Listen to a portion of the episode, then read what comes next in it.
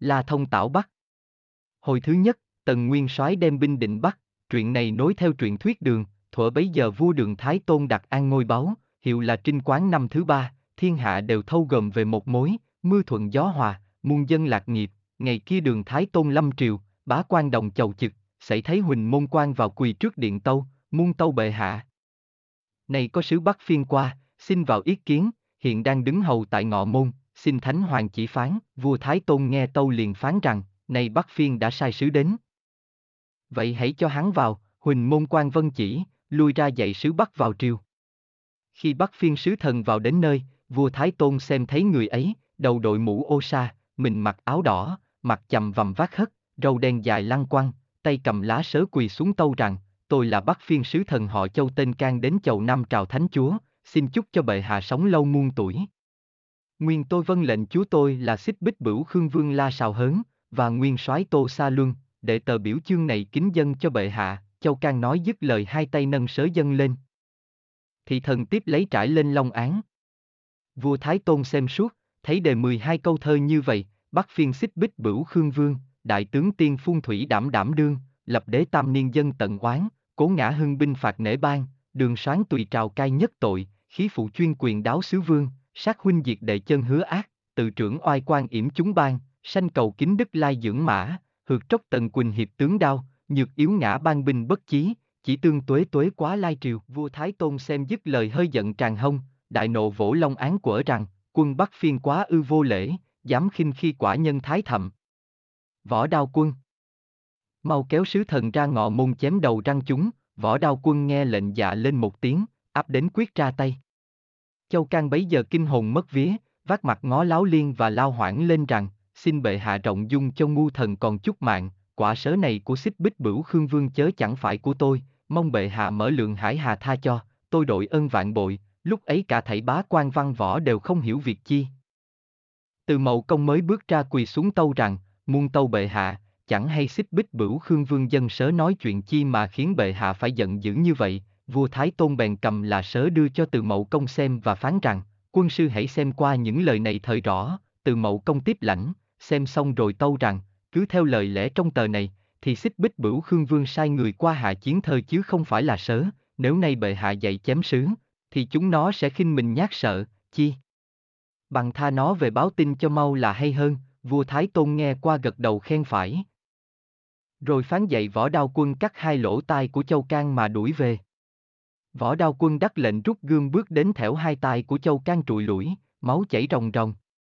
Châu Can đau quá la khóc vang rần.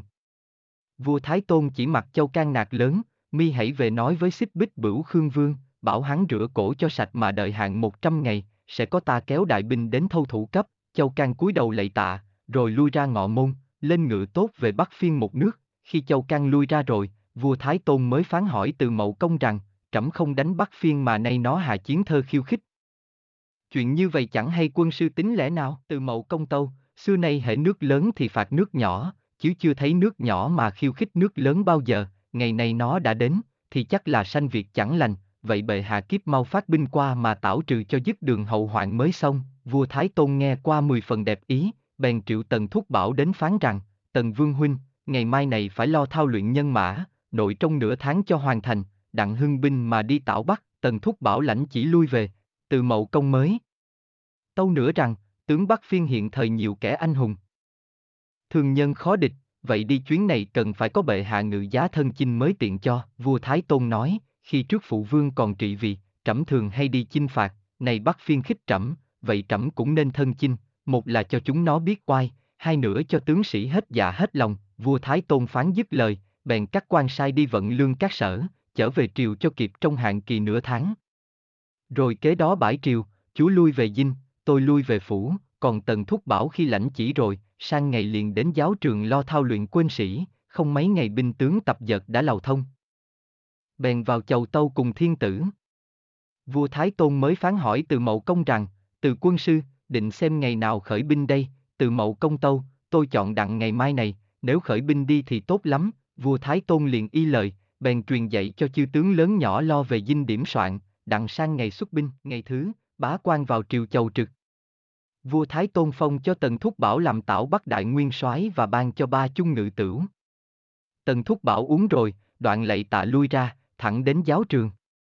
Khi gần đến nơi, chúng tướng lớn nhỏ đầu mang khôi mặt giáp, sách thương vác búa, cầm kích đề đao, hăm hở ra khỏi giáo trường nên tiếp nguyên soái vào, rồi phân đứng ra hai hang tả hữu hầu hạ.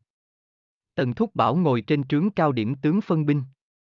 Phong trình giảo kim làm tiên phuông, cấp cho một muôn binh mã và dặn rằng, hãy gặp sông Bắc Cầu, gặp núi mở đường. Gặp rừng dọn nẻo. Còn khi đến biên giới Bắc Phiên, thì phải đóng trại chờ đại binh bổn soái đến sẽ giao phong, nếu tướng nào vi lệnh sẽ theo quân pháp. Giảo kim lãnh mạng, sách búa đồng, nhảy lên ngựa dẫn binh rầm rộ kéo đi.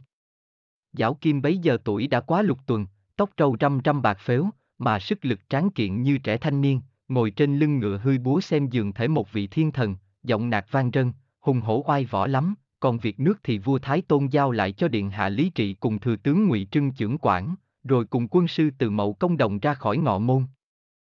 Tần Thúc Bảo đón rước vào giáo trường dọn bày đồ tế cờ, vua Thái Tôn tự than rót rượu cúng lễ. Cúng xong, chú tôi cùng nhau ăn uống. Khi đúng giờ, Tần Thúc Bảo truyền nổi ba phát sung, rồi độ mười muôn binh rần rộ ra khỏi Trường An, nhắm Bắc Phiên Bạch Lan Quan tấn phát, nói qua bên Bắc Phiên, ải địa đầu là Bạch Lan Quan, ải giáp giới cùng ải nhạn môn bên đường trào. Tướng trấn thủ ải ấy họ lưu tên phương hiệu là Quốc Trinh, mình cao một trượng, lưng lớn mười vây, miệng rộng răng hô, mặt sần đen hắt, cặp mắt lộ chào chảo, hai tay giảo dày mo. Thiện nghệ cây xà mâu dài 18 thước, mỗi khi thượng mã chiến chinh, xem dường như ông Trương Phi tái thế. Ngày kia Lưu Quốc Trinh đang ngồi trong ải bàn luận việc quân gia, bỗng thấy binh thám tử chạy về báo rằng, thưa binh trưởng lão gia. Chúng tôi thám thính, thấy vua đường ngự giá thân chinh sang phạt nước mình, đem theo nhiều tướng anh hùng, binh mã gần 20 vạn, phong tần thúc bảo làm nguyên soái, giảo kim đi tiên phun hiện đã ra gần tới nhạn môn quan, nên chúng tôi phải lật đật chạy về phi báo. Lưu Quốc Trinh nghe qua mấy lời vuốt trâu coi mòi tự đắc, ngoảnh mắt hỏi thám tử rằng, ngươi thám thật có vua đường đi nữa sao, thám tử thưa, bẩm lão gia. Chúng tôi dò xem thật chắc. Nào dám nói sai, Lưu Quốc Trinh cười ngất mà rằng, chúng nó kéo cả hai chục muôn binh, đặng hộ tống vua đường nạp mạng đó, chiêu tướng thấy thế ngạc nhiên hỏi, chẳng hay lão gia mừng chuyện chi vậy? Binh nó đông binh mình ít, mà lão gia dám kể chắc toàn thắng hay sao? Lưu Quốc Trinh nói, bởi chúng tướng chưa rõ. Vì chúa ta thấy bờ cõi đại đường rực rỡ như hoa, đẹp xinh tợ gấm, nên trước kia mới sai Châu Can đem chiến thơ qua nói khích. Theo thế nếu nó không sang qua thì mình cũng chẳng biết làm sao, vì nếu mình cử binh đến đó thì mình phải thất. Nay mây, trời xui khiến, lùa hết chú tôi nó một lượt vào lưới rập đây mà nạp mạng hết cho Lan Vương ta, ta chẳng vui mừng làm sao cho được, chúng tướng nói, tuy là tôi chú chúng nó sang qua đây hết, nhưng lão gia chưa đánh trận nào, thì biết thắng bại làm sao mà sớm mừng cho được, Lưu Quốc Trinh nói, bởi các tướng chưa rõ nên mới tìm chuyện hỏi hoài. Vì bên đường bấy lâu chỉ có cậy nhờ một mình Tần Thúc Bảo với quốc trì cung là tướng giỏi, còn bao nhiêu toàn là lũ cáo bày chồn, nhưng chúng nó lầm tưởng Lan chúa ta không có tướng tài nên đem binh qua ăn hiếp đó. Chớ chúng nó chẳng dè Lan chúa hiện thời có biết bao là Trang Anh Dũng thì sợ chi hai cái tên Tần Thúc Bảo với quốc trì cung. Để ta chờ chúng nó lủi đến đây mà thọc bắt hết cho rồi, chúng tướng nghe qua, thảy đều vui mừng hớn hở.